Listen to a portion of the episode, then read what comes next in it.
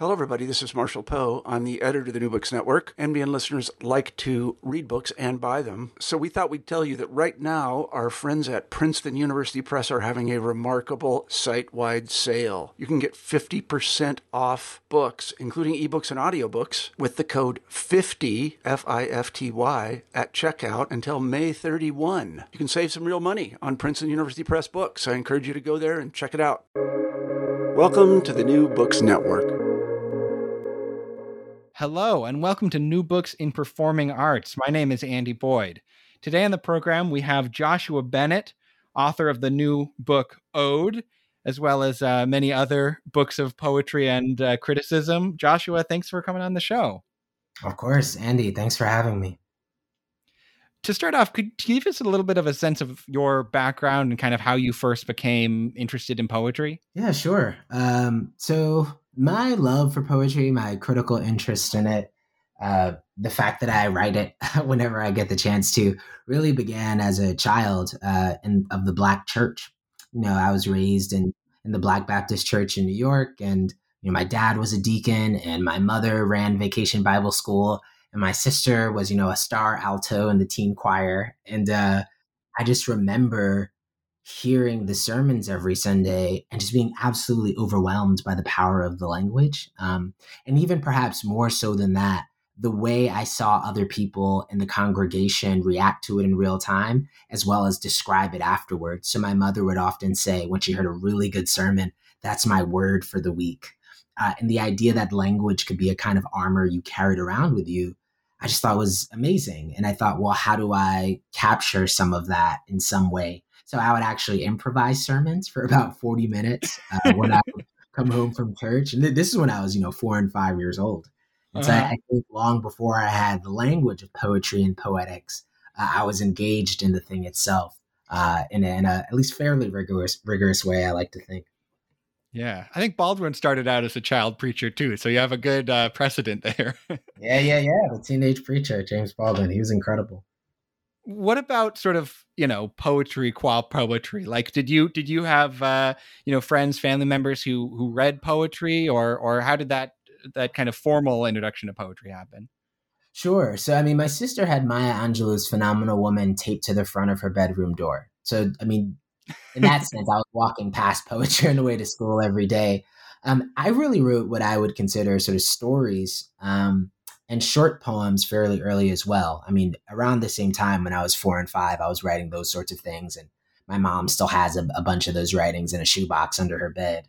So, so that's pretty cool. But it wasn't until years later, maybe I want to say seventh grade in Miss McCormick's class, uh, we wrote poems in response to Aida, uh, and my classmates responded pretty well. So I think that was one of the first times where I thought, okay, maybe I'm on to something, and I can have a a career in the literary arts if, if I commit to the thing now. So yeah, I mean, it, it was really just a journey from there in terms of the dance between uh, passionate utterance, you know, uh, recitation on stage, and the way language looked and lived on paper. Yeah. I love that you still remember that exact teacher who was the one to kind of make that difference. It really just shows how much difference like one great teacher can make. Oh my goodness, are you kidding me? Yeah, there there's an entire constellation of teachers that made those kind of differences for me. I mean, Miss Quinn in, in second grade, who carried my report card around in her purse. Um, Miss Riley in sixth grade, who told me I was smart. I'll never forget this. She was like, "You're smart. You should be in this summer program uh, at this local independent school called uh, Riverdale." Right, and I went over the summer, and it was part of how I sort of practiced for the independent school entrance exam and eventually got a scholarship to go to a Rye Country Day School, you know, where I went for high school. Um, Miss Iandoli, who stopped me and my classmate Sonia in fourth grade and said, You two are good writers and you should look out for one another. I mean, I was nine years old and I'll, wow. I'll, ne- I'll never forget that because those, those small moments showed me that the stuff didn't just have a kind of value that could be measured in terms of grades, but that there were actual social worlds I could tap into through writing, that it was a way to make friends uh, and a way to understand my relationship to the world that didn't just have to be private, if that makes sense. Yeah, totally. Uh, so you grew up in New York? Yes, indeed. Born and raised. Where, where in New York? Yeah, so I was born in the Bronx. We lived there until I was about five years old. Um, I went to school in Harlem, a school called the Modern School, which was a, a predominantly black private school founded by Mildred Johnson, who's the niece of uh, James Weldon Johnson, who oh, wrote the Black National Anthem. And so the, the first national anthem I ever learned was actually Lift Every Voice and Sing. I didn't hear the Star Spangled Banner until later. It's a much better poem. I mean, you know, you got to give it to him. Absolutely. No, yeah, no, they were on to something, you know, uh, Rosamond and, and, and James Weldon Johnson. So, yeah, I mean, and then we moved to Yonkers, New York when I was in kindergarten. And I lived there, you know, for much of the rest of my life, you know, before college. Um, we mentioned before we started recording, you have a history of spoken word coming out next year. Uh, could you talk a, a, bit about kind of how you fit yourself into that tradition? Absolutely. Uh, so, the first poetry slam I ever attended, and this memory has been so much more vivid lately, I think, in, in no small part because I have a son now, you know, August Galileo, he's five months old. But the first poetry slam I was ever in, uh, I was actually, I think, 13 years old. It's at Yonkers Public Library. And I was doing homework with my mom. and uh, there was a poetry slam happening in the library. And my mom said, you know, you should go get on stage. And I, and I, you know, to this day, I, I still wrestle with stage fright. And she said, you know, you have to do it you have a gift to share with people. And I'd never done anything like that. I mean, I'd acted in plays and stuff like this in church and I'd presented memory verses before the congregation, but I'd never been in a competitive poetry environment. Uh, and nonetheless, you know, I participated in the competition and I got second place. And, the, and they still have the trophy, you know, uh. Yeah. So, so, you already had, was this, were you reciting your own poetry at this, uh, at, at this first slam? Yeah. Yeah. Yeah. It was a poem I had memorized. It's called Hope and Love. and uh, I, I, got Very him. poetry slam title there. It, uh, look, no, I refuse to denigrate the form that way. Oh it, no, not my intention at all, Joshua. oh, okay, I know it was pretty bad. The poem was not good, but I got second place. I mean, I imagine some of it was again the sort of impassioned proclamation, you know, from this small kid because everyone else was an adult. I guess I should have mentioned that as well. It was, uh-huh. it was a bunch of adults in the slam, and and I was this this small boy, you know. Man, that's so great. I love that. That's one of the things I love about New York City libraries is that, you know, the idea that a library is this like hermetic, quiet space is like really right. not how we do it in New York. You know, no, not at all. It comes entirely undone. You know, in my, in my neighborhood, we have dance classes in our library. So oh, it's amazing. Yeah, yeah, it's cool. So um, then, how did you kind of like what? How did how, how did your relationship with spoken word evolve through that? After that, Sure. So eventually, after that, uh, Black Ice, who some of you may know from um, Def Poetry Jam, right on Broadway and also uh, on HBO, was invited to my high school um, by by one of the two black teachers. Is an art teacher named Miss Powell, and I mean I don't know how familiar you are with Black Ice's work, but it's you know it's bombastic, it's powerful, and it kind of shook up you know my my private school two hours away from where i'd grown up. So i was sort of taken aback by that. And then miss powell also took us to see def poetry on broadway as a field trip. And then my senior year i saw uh, a hurricane katrina relief benefit at sarah lawrence college hosted by the poet uh, aja monet. And there i just saw some of the most incredible poets i'd ever seen in real life right? And i think the the big difference between that and what I had seen on Broadway is that a lot of these poets were my age. So I remember seeing Elizabeth Acevedo, for instance, perform, right? And we were both, uh, you know, high school students at that time. Also, folks like Carlos Andres Gomez, right? And, and of course, Aja performed as well. And it just absolutely transformed what I thought was possible within the world of poetry. I mean, these were teenagers, some of these folks getting up and talking about uh, imperialism, right? Uh, and yeah. bourgeois society and, you know, the, the iron fists of their parents, right? And how to get from under them. I mean, it was, and they were just cursing a lot too, you know, which, which It's very exciting when you're a teenager. Of course, of course. So I, I'll never forget. I went and I bought this uh, spiral mead notebook from the 99 cent store. And I, that weekend, I wrote my first uh, spoken word poem, which was called Talented Tenth. And using that poem, I entered the sort of a citywide youth national poetry slam hosted by Urban Word NYC, and I earned a spot on the team. Um, and then the next year, I was on the Philadelphia slam team that won the international competition, Brave New Voices, and that was the the start of my career. Amazing, that's great. Well, let's uh let's hear a poem. Do you want to read Dad poem? Yeah, sure. All right, and this so, is a new one. This isn't in the in the book, so this is very exciting for our listeners. Yeah, yeah, this is a new one. It'll be in my uh, book that's forthcoming from Penguin, The Study of Human Life. And I wrote this um, in the early months of the the pandemic, or right after my my wife and I found out we were having a child.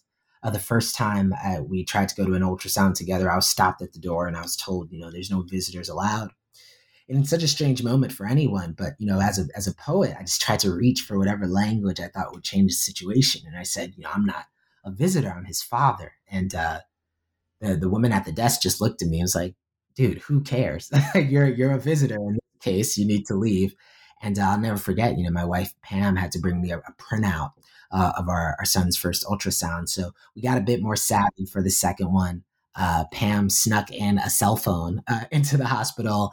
Our radiologist conspired with us. And uh, I was able to see, you know, August's second ultrasound via FaceTime. And I actually didn't feel that far from him at all, right? I felt actually as if we were together elsewhere. So this is Dad poem ultrasound number two with a line from Gwendolyn Brooks.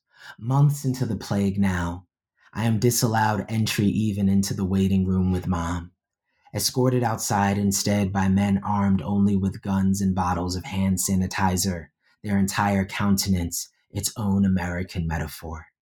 So the first time I see you in full force, I am pacing maniacally up and down the block outside, FaceTiming the radiologist and your mother too, her arm angled like a cellist to help me see. We are dazzled by the sight of each bone in your feet, the pulsing black archipelago of your heart, your fists in front of your face like mine when I was only just born, 10 times as big as you are now.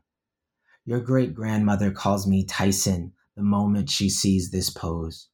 Prefigures a boy built for conflict, her barbarous and metal little man. She leaves the world only months after we learn you are entering into it. In her mind, the year before that. In the dementia's final days, she envisions herself as a girl of 17, running through fields of strawberries, unfettered as a kingfisher. I watch her stance and imagine her laughter echoing back across the ages. You, her youngest descendant born into freedom, our littlest burden lifter, world beater, avant garde percussionist, swinging darkness into song. Wow, thank you. That was great. Thank you. I wonder if I might ask, um, you know, so the this I, I I'm not a not a poetry guy primarily, so forgive me if this question seems kind of ignorant, but so these poems are like, you know, on the page meant to be read. Um, how do you feel like your experience in spoken word influences the way that you write, you know, poems on the page now? Yeah, that's great. I think I write for sound as much as sense, mm. right? Like I write all my poems to be recited aloud in no small part.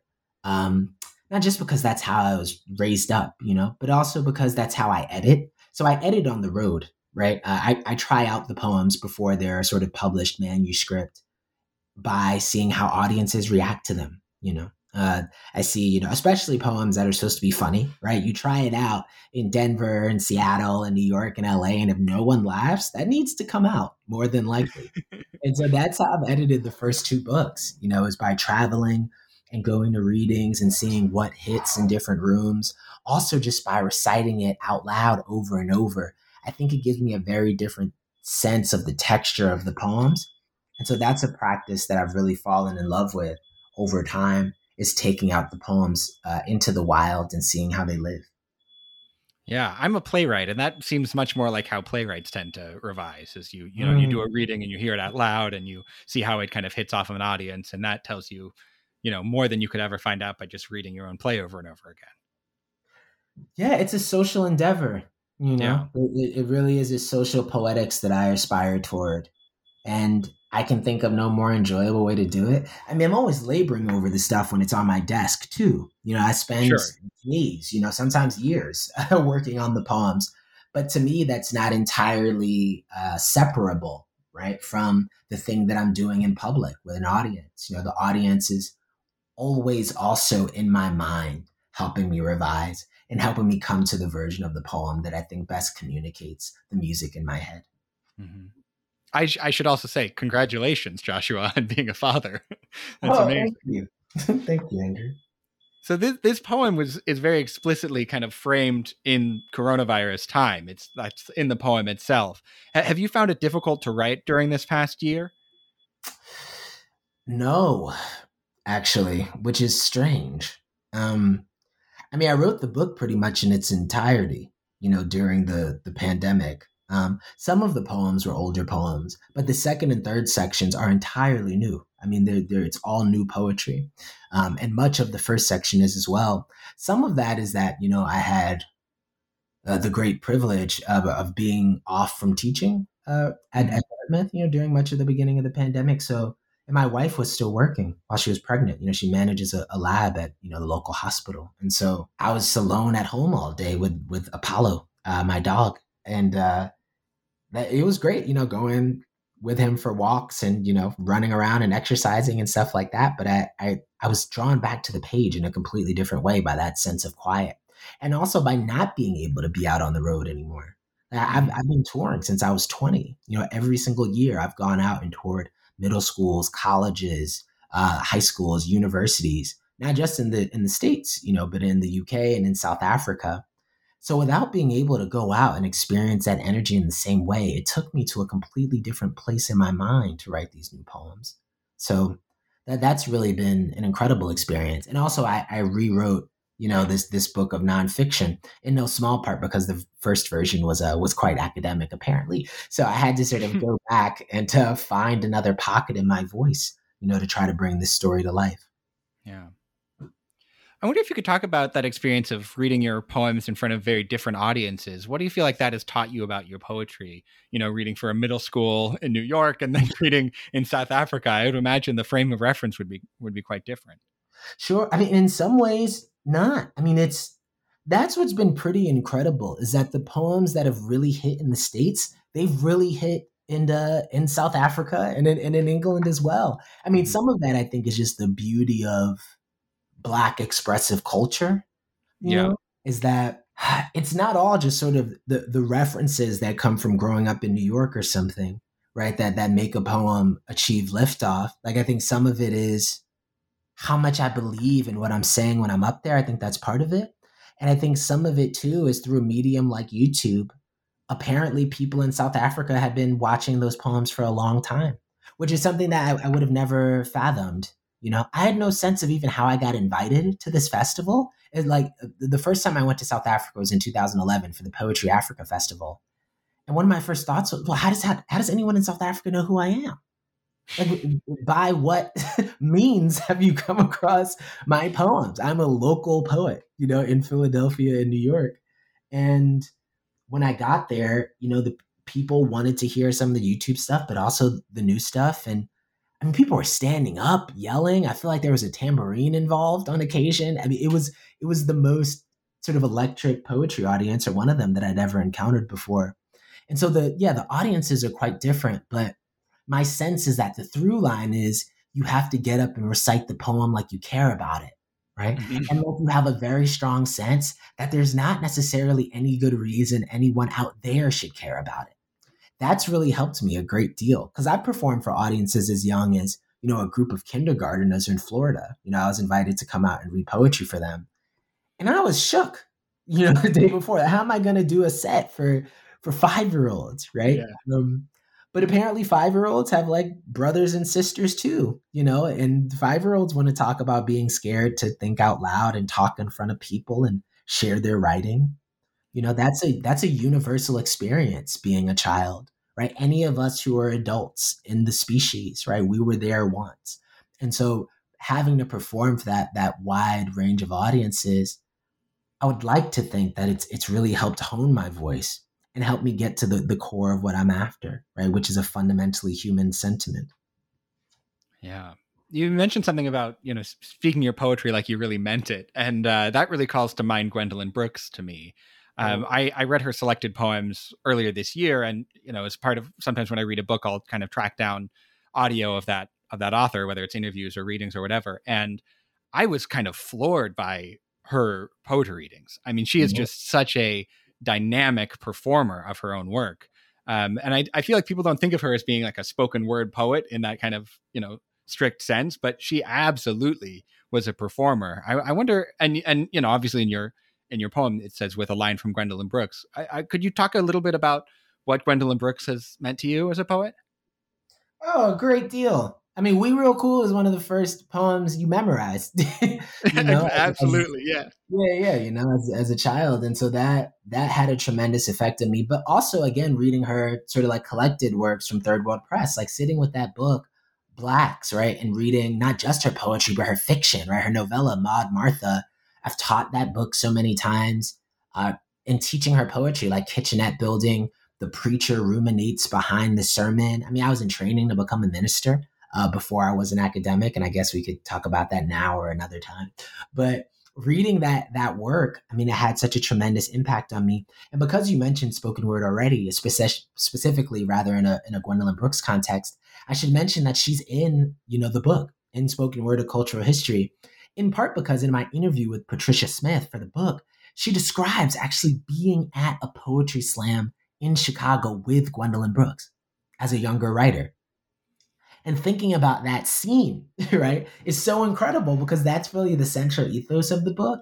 Of that, when we look at the kind of great Black poets of the 20th and 21st century, the lines become quite blurred between something like spoken word poetry um, and a poetry that's ostensibly written always for the page, right? There's always this idea that the work should sound beautiful when it's given to the air. And that's also a kind of social and political responsibility, right? That every poem, um, at least the good ones, are an occasion for gathering, you know, mm-hmm. for people to come around and hear was what the griot has to say. And so Gwendolyn Brooks for me is is an incredible example of, of the kind of social and political responsibility um, that poets worth their salt, I think, hold uh, and take seriously. Yeah, great. Um, do you want to read uh, the next poem? Sure. Uh, so one of the spaces I've missed most during the the pandemic, um, especially at the the beginning, you know, those those first few months was uh, the barbershop. So this is Barber Song, and uh, I'll dedicate this reading of it to uh, both Maurice, my college barber, and Eli, uh, my barber back in New York, because uh, they were two of the first barbers I'd ever met that were true wordsmiths. And uh, Maurice, in particular, had a thesaurus in the drawer uh, right next to his clothes.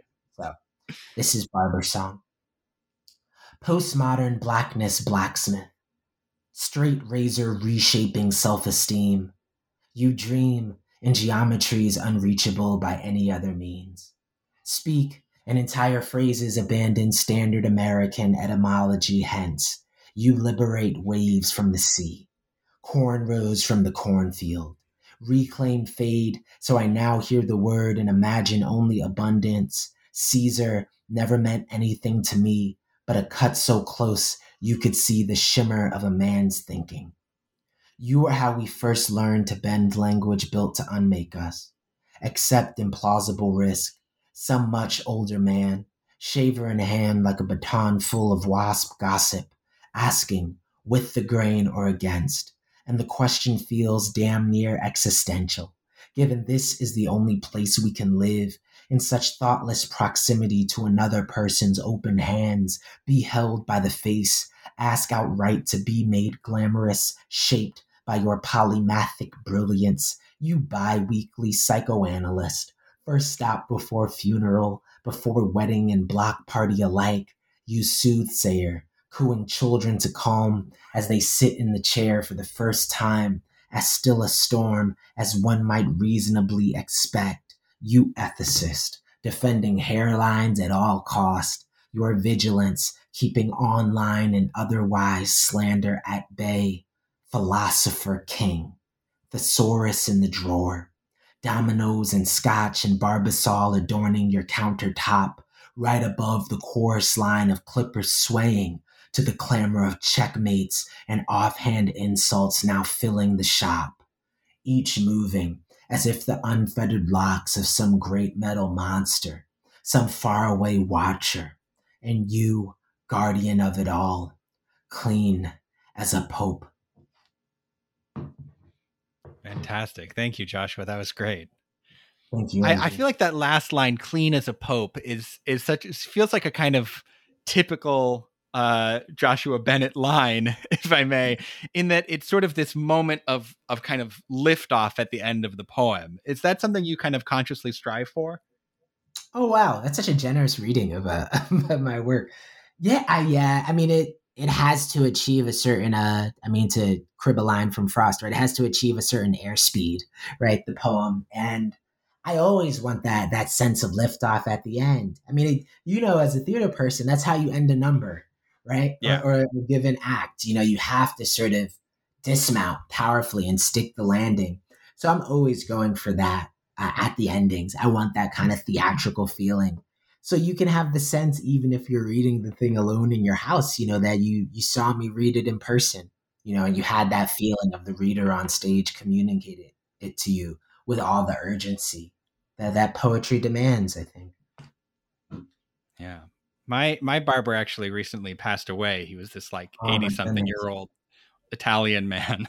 And I wow. think one of the things that I that I loved about going to get my haircut uh, from him is that he could be very like tender and careful uh, while also being kind of unimpeachably masculine. You know what I mean? It's like a place that you can go and like you can.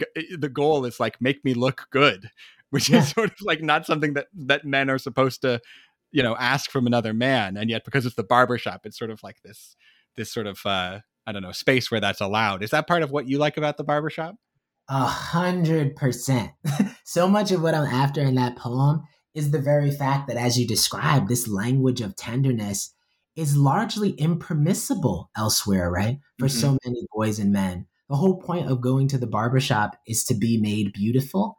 And you get to make all sort of micro decisions, right? So in the in the black barbershops I grew up in, there were actual charts, right? With sort of 30 or 40 examples of different haircuts, right? So you could say, let me get a number 29, right? or something yeah. like, or you could ask, you know, for a fade for a Caesar, for a tapered fade, for an afro, right? And you you were learning all this different language for the way you wanted your hair and your face to be adorned, right? I had fades all throughout uh, my childhood, and then I eventually got a Caesar. And then when I got older, I realized I had no sense of what my hair really looked like grown out. You know, I realized this when I was mm. 27 years old.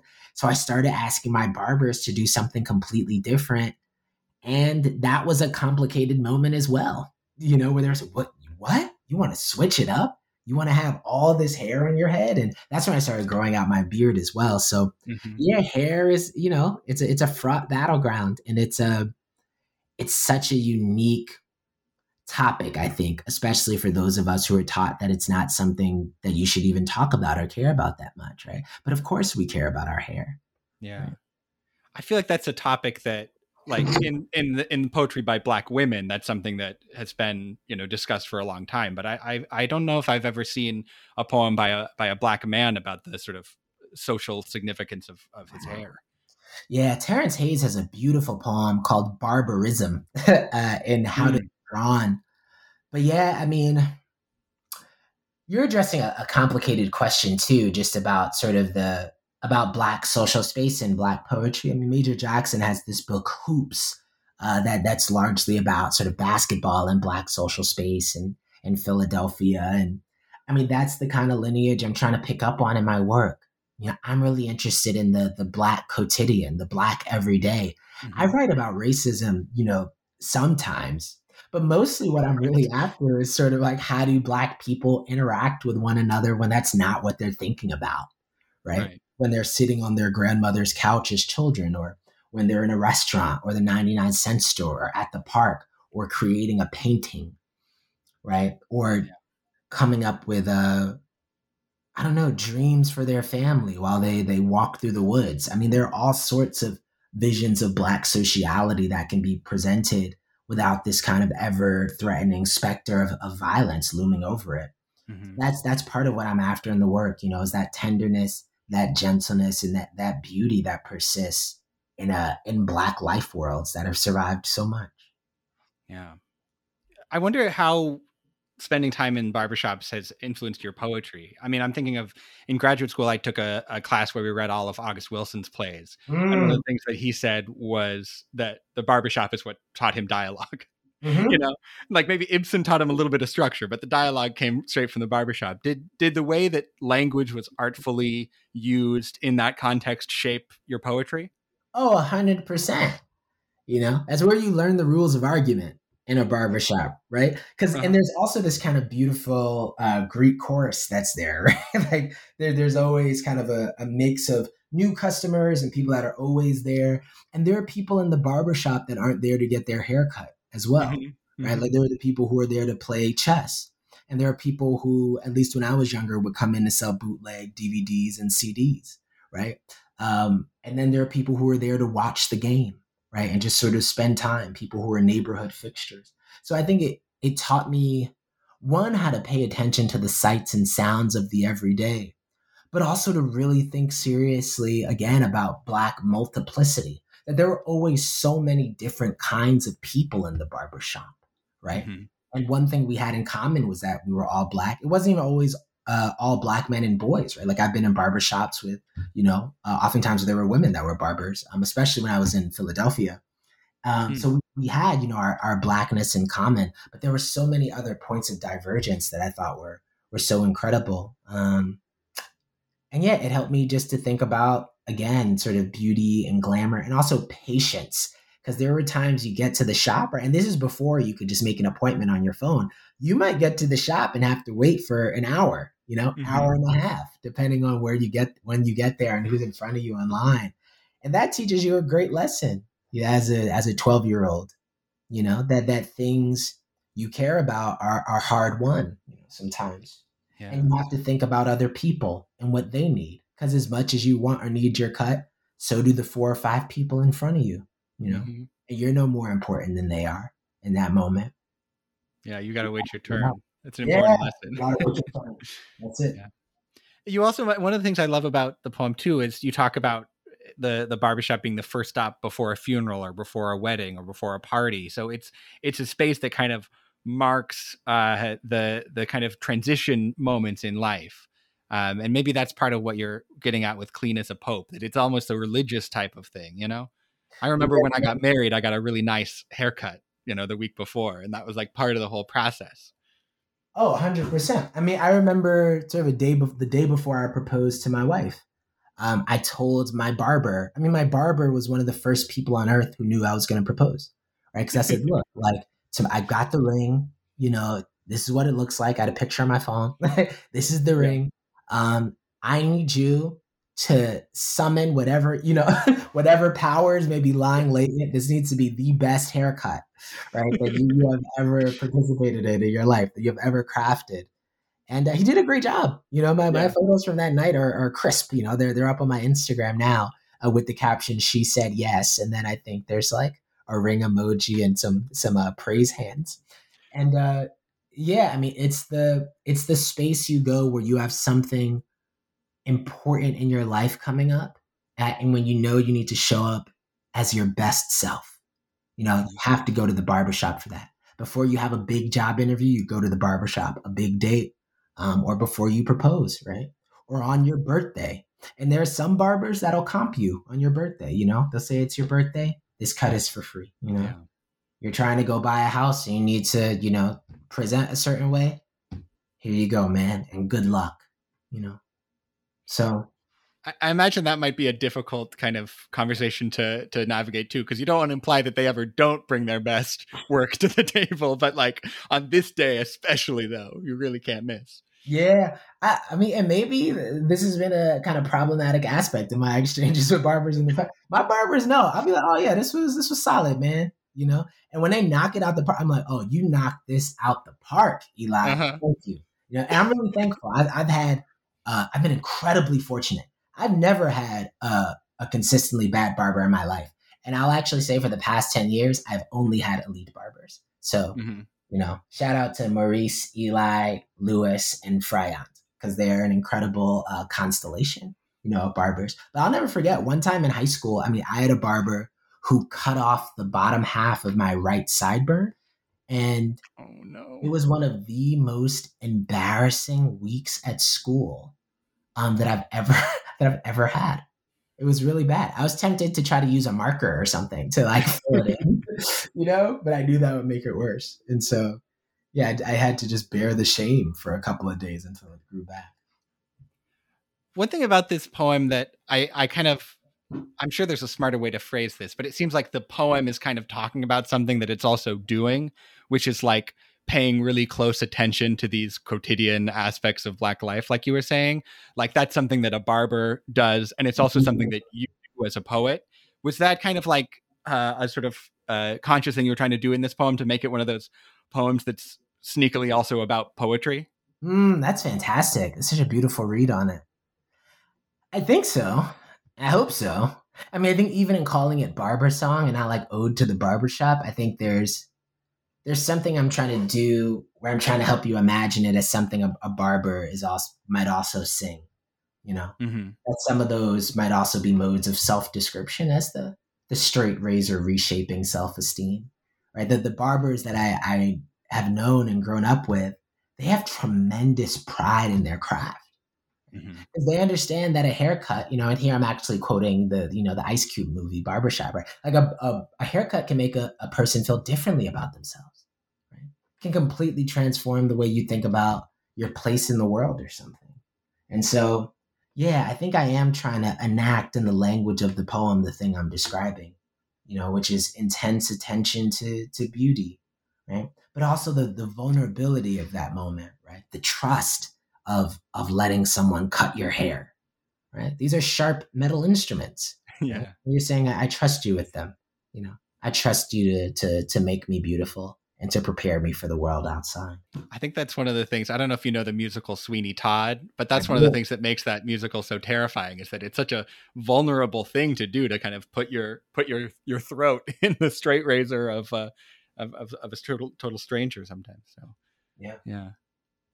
Um, do you want to read "Ode to the Plastic on Your Grandmother's Couch"? Yeah, hundred percent. All right. Uh, one of my favorite uh, poems in the book, and I mean, as I said in that first poem, you know, my, my grandmother passed at the top of the, the pandemic. So this is for, mm. for my grandmother. Ode to the plastic on your grandmother's couch, which could almost be said to glisten or glow like the weaponry in heaven, frictionless, as if slickened with some Pentecostal auntie's last bottle of anointing oil, an ark of no covenant one might easily name, apart from the promise to preserve all small and distinctly mortal forms of loveliness that any elder African American woman makes the day they see 60. Consider the garden of collards and heirloom tomatoes only, her long single braid streaked with gray like a gathering of weather, the child popped in church for not sitting still, how even that, they say, can become an omen if you aren't careful. If you don't act like you know, all Newton's laws don't apply to us the same exactly ain't no equal and opposite reaction to the everyday broad blackness in America is. No body so beloved it cannot be destroyed. So we hold on to what we cannot hold, adorn it in Vaseline or gold or polyurethane wrapping. Call it ours and don't mean owned. Call it just like new, mean alive. Mm, yeah, thank you, Joshua. That's great. No, um, I'd love to to talk about. So this is the first of the poems that you've read that has that word ode in it, which is spelled O W E D, like the title of this book. But obviously, that you know uh, is is a homophone with O D E, the poetic form. Um, could you talk a little bit about that sort of? I don't want to call it a pun. That feels, you know, kind of uh, minimizing. But but that that homophone there. What what are you what are you trying to get at with that? Yeah, sure. Um, I mean, so the, the idea for the odes, you know, O W E D, I mean, they, they first came to me when I was at Cave Canem, which is a writer's retreat for Black poets. And I'd put my mattress on the floor because I, I couldn't sleep with it in the frame. It just, it like hurt my back. So I was sleeping on the mattress on the floor. And at Cave Canem, you have to write a new poem every day. And so I was sitting there thinking, racking my brain, like, all right, I'd already gotten rejected from Cave Canem five times, by the way, before I got in. And so I was sitting there thinking, all right, I have to sort of, I don't know, in some sense, like prove that I belong here. And this is a first impression, right? This is the, the first thing anyone in my cohort, because we're, we're split into sort of smaller writing groups. So I was in group C. And I thought if it's my first impression, I want to try to knock it out of the park. And I'm going to write a poem about uh, my big sister, Latoya, and how she taught me to fight so the the first ode uh, that I wrote, and also the first ode in this book, is Ode to Pedagogy, uh, and it's all about my big sister. And I think after that, the concept of the ode, O W E D, right, in no small part because my sense was that I was actually paying back a debt to her uh, by writing the poem. It was saying, "You've given me so much." And this poem is a, a gesture towards me trying to pay back this debt I can never really repay. Right. And then over the course of the next you know, two and three years, the odes just began to proliferate, right? And they turned into this collection, which was largely not just about the sort of uh, monetary reparations that are owed to Black people, but really how we might think about reparation as a certain kind of social practice, right? What do we owe to each other? Um, and how do we repair the bonds that have been broken between us, right? And what is perhaps the role of sort of Black expressive culture in that process in this country, but also across the world. So that's where the odes came from. Your odes remind me a bit of Pablo Neruda's odes, like "Ode mm. to My mm. Socks." Um, yeah. Are you at all influenced by by his odes or by kind of his idea of of an impure poetry? Sure, and the sort of praise of the everyday, right? Um, because that also is one of the inspirations. Neruda's odes, I mean, for a catalog of unabashed gratitude by Ross Gay. And I think that's another book that really influenced me in no small part because you know my first book is is kind of sad, right? I mean it's in the title, The Sobbing School, right? Like that that book is largely about grief and persistence to be sure, but not necessarily this kind of ongoing emphasis on celebration, which is what I think what really sets Ode apart. Um, not just in my body of work, but hopefully hopefully in the field, right? I mean, I think we are coming into a moment where maybe that kind of impulse is more widespread. But I think, I mean, something about the past nine years, I think in particular, I mean, I'm thinking about Trayvon Martin being killed, you know, mm-hmm. um, and I'm thinking about Mike Brown, you know, in 2014.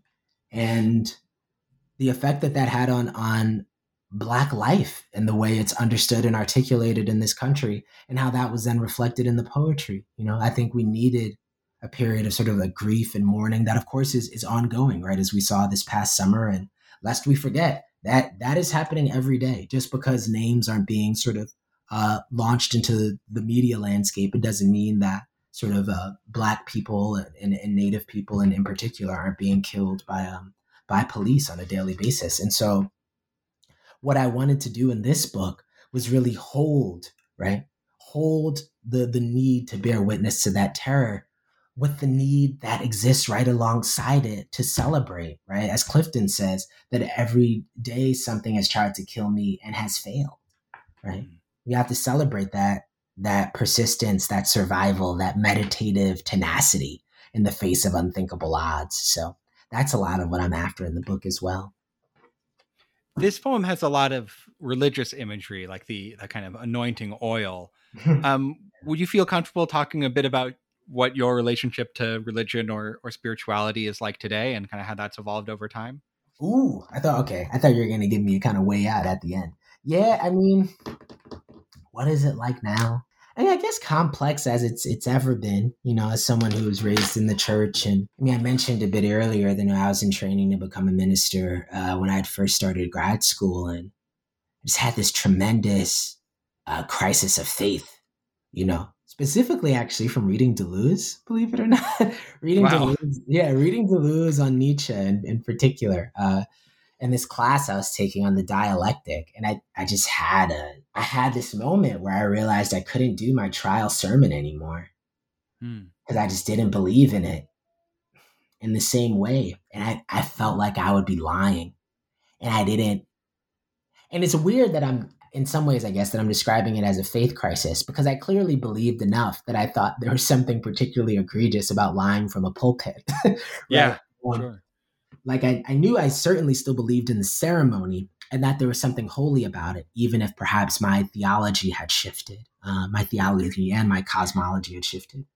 Um, but I think in no small part through reading people like Alfred North Whitehead and thinking about the Christianity of people like, uh, you know, Harriet Tubman, right, for example, and, and Frederick Douglass and others, it's it's been helpful for me to to come to a sense of religion as a way to approach a human experience of astonishment, right? That I have not let go of. Yeah. And I'm really happy that I was able to keep that part because I think that part was actually quite suppressed um, when I was younger. And now I think it actually represents such a great deal of my spiritual practice today.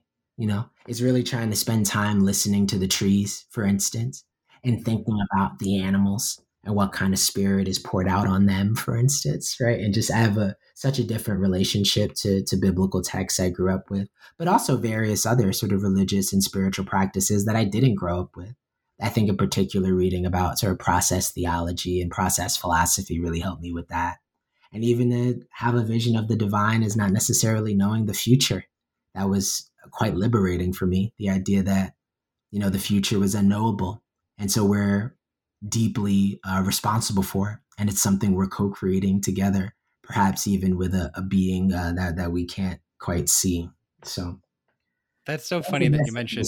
Uh, oh, sorry. I, I think I no, please go ahead. Go ahead. Um, that's so funny that you mentioned process theology because for me, discovering process theology in college was kind of what allowed me to keep going to church. yeah. Right. Yeah.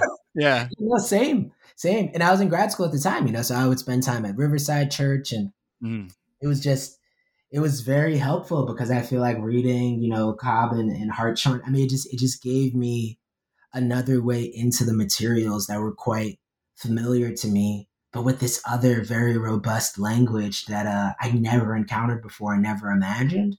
And I think ending up in that way, it was so interesting to end up at Harvard in the Society of Fellows, right? Because Whitehead had been so instrumental in starting it. Mm-hmm. um, and so to think about the fact that he'd also helped engineer this other space, really, where I wrote Ode, you know, and um, the idea that I could keep those aspects of my tradition, that maybe I could even come to something like an abolitionist theology. I mean, that that too was just very helpful for me. It, it helped free me and the idea that my belief itself could constantly be in process and open and evolving and didn't have to be a cudgel or something that felt like a new idea too you know? Yeah. that it could be something that was expanding and, and constantly in the works. I think there's sort of maybe like an inevitable moment in everybody's life if you grow up in the church where the version of the religion that has been taught to you as the sort of kids version doesn't fit anymore and that becomes a, a moment where you either have to figure out a different way of being religious or you have to kind of leave. Is that kind of part of what you're describing there? Yeah in some sense. And i think too i mean as someone who doesn't really go to church all that often anymore i can't it's hard for me to explain in language just how indispensable that aspect of my tradition has been for my thinking, for my peace. Um, and it's it's given me, I think, a real sense of understanding of how important religion is in a global sense. Like anyone who just sort of thinks religion is ridiculous on his face and has no place in a modern society. I mean, it's just not clear to me how seriously you're thinking about the world we live in. Mm-hmm. and the fact that most people on the planet right adhere to, to some sort of religious belief i mean you have to contend with it.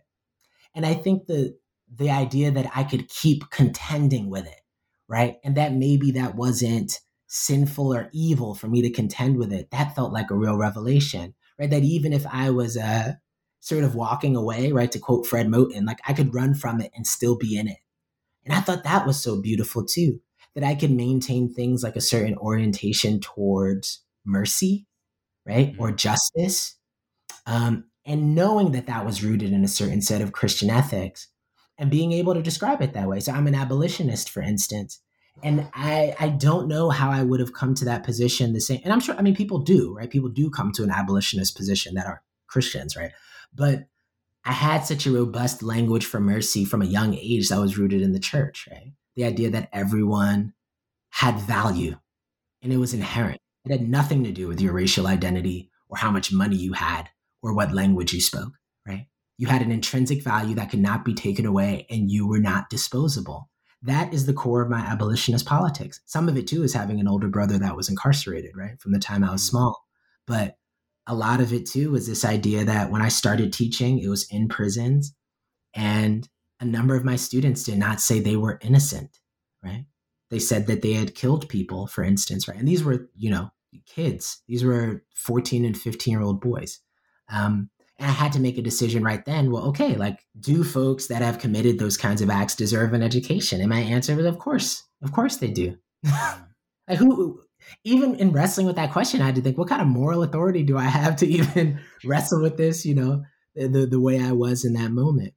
And so, yeah, all all of that for me though comes back to being trained in a certain set of spiritual practices and, and to take it seriously and certainly a lot a lot of the people who were centrally involved in the, the sort of first abolitionist movement were motivated by a profound understanding of Absolutely. Christianity.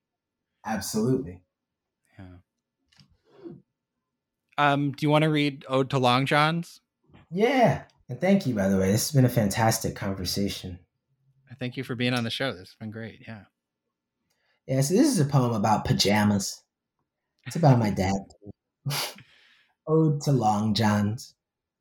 I remember thinking, these are like skin for my skin, and a truer thing to call black to boot, as my first pair were blacker even than my nascent curls, which turned brown whenever they would wrestle the light.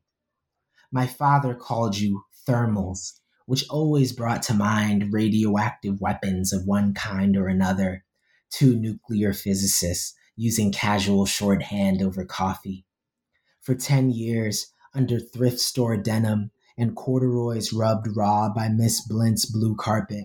I rock your soft scales with minimal fuss, only twice or so grumbling to pop about how you make me appear, if not heavier per se than just, well, stuck in all of my clothes, that this is on the whole untenable for a boy my age. No small tragedy, given these were formative years, you see, critical even as it pertained to the glowing affirmative sense of my body I would need for success in the general public situation.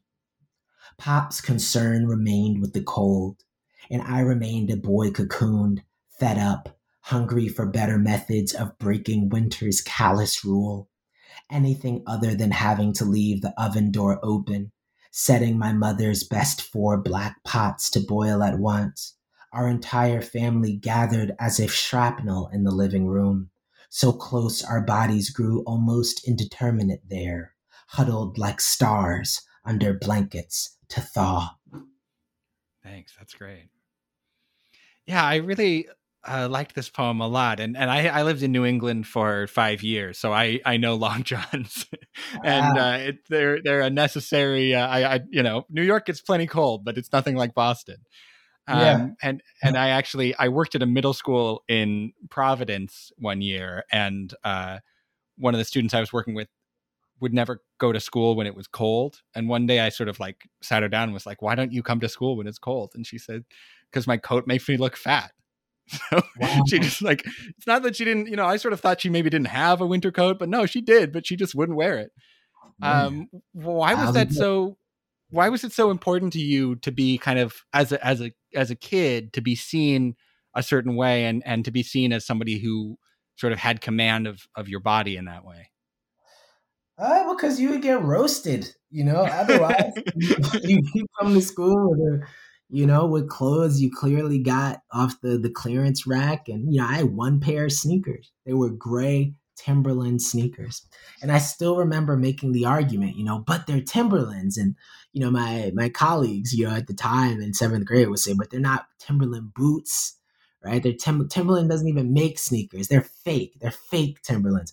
And it, it was a whole thing, you know, that I didn't have shoes and I didn't have clothes and we didn't have money. And it was a you know, it was a tremendous uh, weight that I, that I carried around as a younger person. That I, I wasn't fresh, I wasn't hip, And then once it was winter time, you know, I was quite sickly as a child. And so my parents always made sure that I had uh, long johns on under my clothes. So, on, in addition to the clothes not being stylish, I looked bulked up in the winter. You know, I, I looked quite ridiculous. And so the poem's in part about that, but it's also just about um, the forms of intimacy that are created, right, in the face of material lack like that. Because we lived in a house, but we couldn't turn the heat on right? It was just too, mom was like, it's too expensive for us to turn the heat on. So we have to turn on the oven and open the door, or you have to boil water, or you have to sleep with four blankets on, right? I mean, it wasn't until I met my wife. I mean, she's the person that got me out of sleeping with four blankets, right? And I mean, I imagine this is surprising to people. We're like, how's that possible? You have, you know, you were at Princeton and then Harvard and you're sleeping under four. Like, yeah, absolutely because that was my practice, right? It was that when I'm tired, I'm gonna put these four blankets on, you know, way before weighted blankets were in vogue, you know, in a certain kind of way. I, I had the original weighted blanket, which was you put a bunch of them on top of yourself and you go to sleep. So that's part of what I'm trying to keep track of in the poem, right? How even in the absence of having a bunch of money, uh, my family made an argument for, I don't know, this other form of proximity that, that I really came to appreciate over time. You know, that we were huddled together under blankets or that I had a bed of my own and blankets and that we could afford long johns and um, that we had an oven. You know, I, I, try to not to forget that, you know, um, that, that those are my conditions of emergence. And when I say I try not to forget it, I don't just mean in my daily life, but I mean as a writer, uh, that I always need to return to that space and to talk seriously as best I can about class. Yeah because that is a that's a very definite you know specific kind of class position right uh not being able to turn heat on yeah for sure but not being able to turn, turn heat on but being able to you know afford to to to be able to have you know four blankets and and warm yeah. clothes and long johns and you know that that yeah could be better could be worse it's like a that's a that's a very specific place to be yeah and at the same time though it shows you the kind of um the flux right of not having money as it were, right? Because the blankets weren't expensive. They weren't like Bed Bath and Beyond blanket right? Um, but but we still had beds, right? And we had our own rooms, and we had a house in no small part because my father was a veteran, right? Because he fought in the Vietnam War. So we got this fantastic rate on our house, which wasn't super expensive because of the neighborhood it was in, right? Um, and my mom's an accountant. She saved up a bunch of money once she finished, you know, college and, and had me and my sister. And you know, she bought that house. I mean, she told me how much she bought the house for. It boggled my mind, not just because of how much the housing market has changed, but even then, you know, as young kids, they were able to make that kind of investment for their family.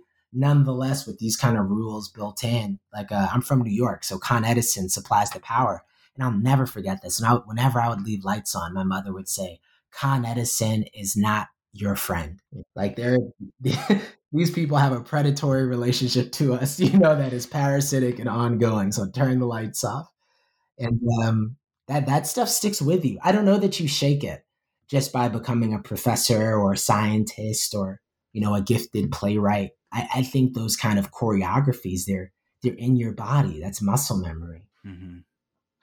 Could you talk a bit about your dad? I mean, you mentioned that he was a veteran and he's he's in the he's in the poem, but what kind of dad was he? this is incredible. Uh, he's, I mean, I, I, start off another poem in the book this way, but uh, by saying I, I, am now at the age where my father calls me brother when we say goodbye. Right? And I think one of the great revelations of the past couple years, you know, now that I've entered my 30s, is that my father really does seem to regard me that way, right? As a as a black man that's lived long enough that he can regard me, you know, as his kin in a very different sense, right? As as someone who's seen some things and lived through some things. He was incredibly tender, you know. He um worked for 40 years at the post office as a mail handler, 10 hours a day, worked the night shift, uh, which for those of you who don't know, you know, is absolutely devastating on the human body, right, to work a night shift. And uh, he ran a Bible study at work. Um, that had you know participants that were both deaf and hearing people and uh what else didn't like playing sports that much but we always watch sports together i mean i think my love of boxing and basketball comes from my dad because we just watched it together and we watched the Jets together, you know, on Sundays. And he bathed me and, uh, you know, he taught me how to take care of myself, how to brush my teeth and put on cocoa butter. And he always would talk to me about the family name and that part of what I was doing by comporting myself well in public was that I was holding up our family name. And I just, that that'll never leave me, you know, because my my son, you know, has has has that name too, and the idea that that was something to be not just proud of, but that was one of the things that that bound us together, and that that was a point of pride, you know, that we belong to each other. I'm immensely thankful that I was raised uh, by a father like that who also taught me to defend myself. And when that failed, you know, uh, my dad became a teacher's aide at my elementary school because I was getting beat up so much. So in the, the few hours that he had to sleep, he actually was at school with me um, to physically defend me from harm, right? Like that. That's just who he was, right? And he only went to Vietnam because the recruiter told them they wouldn't take two sons from the same family. Um, so he went to try to save my uncle, right? He, he tried to go to die in place of his little brother. So yeah, I mean that kind of moral courage as a as a teenager, right? Just having finished your senior year in high school, I think about that often. Um, and that's what he taught me about what it meant to live and die with dignity as you stand up for people who are smaller than you, for people uh, who can't defend themselves, and you tell the truth as best you can about the life you've lived. Don't be a liar. Um, and weakness is about character. right? It's it's not about how sort of tall or physically strong you are, right? So hone character, be strong and be good. Is is is August his first grandchild? No, no. Almost all of my my brothers and, and sisters have kids. You know. Um, have so, you seen a different side of him as a? I, I, I, my my mom tells me that this is very true of my my grandmother. That she sees a much different version of her as a grandmother than she saw mm-hmm. as a, as a mother. Yeah, I think that's right. I mean, he's over the moon to be a grandpa, though. You know, sure. there, there's something you could just see it when he's with my big sister's kids. I mean, just absolutely lights up. It's his favorite thing in the world to be around his grandkids, and it makes sense that it didn't always. He had a harder time with us. I mean, in part because I was I was all over the place. I, mean, I think I'm okay now, but when I was young, I mean, I was just kind of confused all the time. I didn't know what was going on. I had a bunch of words in my head. Like I was reading everything. I wanted to go outside, but it, it wasn't necessarily safe. You know, my parents said so that that was something I really struggled with, and I constantly was at war with him around his ostensible authority. And I think um, he had to, I think, lean into being a certain kind of disciplinarian with me. Whereas a grandpa, you don't have to be that way. Like somebody mm-hmm. else is responsible for like making sure these kids are all right and fed. You get to just pamper them, right? You get to show up with gifts and just, you know, make kind of funny voices and things like that. And my dad has totally embraced that, you know? Um, and I'm really excited for August. You know, my wife and I just got vaccinated. So uh, thankfully, you know, we're so thankful for that. It's, it's a blessing. So we're excited to, to go to New York and, and be able to see the whole family now, you know, that, that they're all vaccinated as well. And that'll be, you know, another chapter added, you know, the youngest, the youngest grandchild, um, finally getting to see, you know, New York City where almost my entire family still lives, you know, that's, that's our home or one of them. I guess Boston's home now in a different way because my wife's from here. So Mm-hmm. We're the Massachusetts Bennetts. That's our uh, our. um, well, Joshua, I've already taken up so much of your time, but uh, before we go, do you want to give our listeners a sense of um, some of the other projects that you have uh, uh, coming up or that you're working on now? Sure. Uh, so I'm working on the Norton Library edition of Narrative of the Life of Frederick Douglass. So I'm writing oh the God. Wow. for that. So that should be out later this year. Um, and then next year, yeah, I have a book, uh, The Spoken Word. Uh, I'm sorry, Spoken Word, A Cultural History. I'm tired. That's coming out with Knopf. And then The Study of Human Life, which is forthcoming from Penguin Books next year. Um, I have a website, uh, www.drjoshuabennett.com. And I'm on the internet. So it'd be great to hear from you. And, and thank you for listening. And thank you, Andrew, for an incredible interview. Thank you. This was so much fun. And and definitely um, let me know when the spoken word book comes out. I'd love to have you back on the show. Okay, signed copy with your name on it. All right, sounds good, man. All right. Um, well, uh, I'll, I should let you go then, but thanks so much for doing this. Thank you, Andrew. I'll talk to you soon.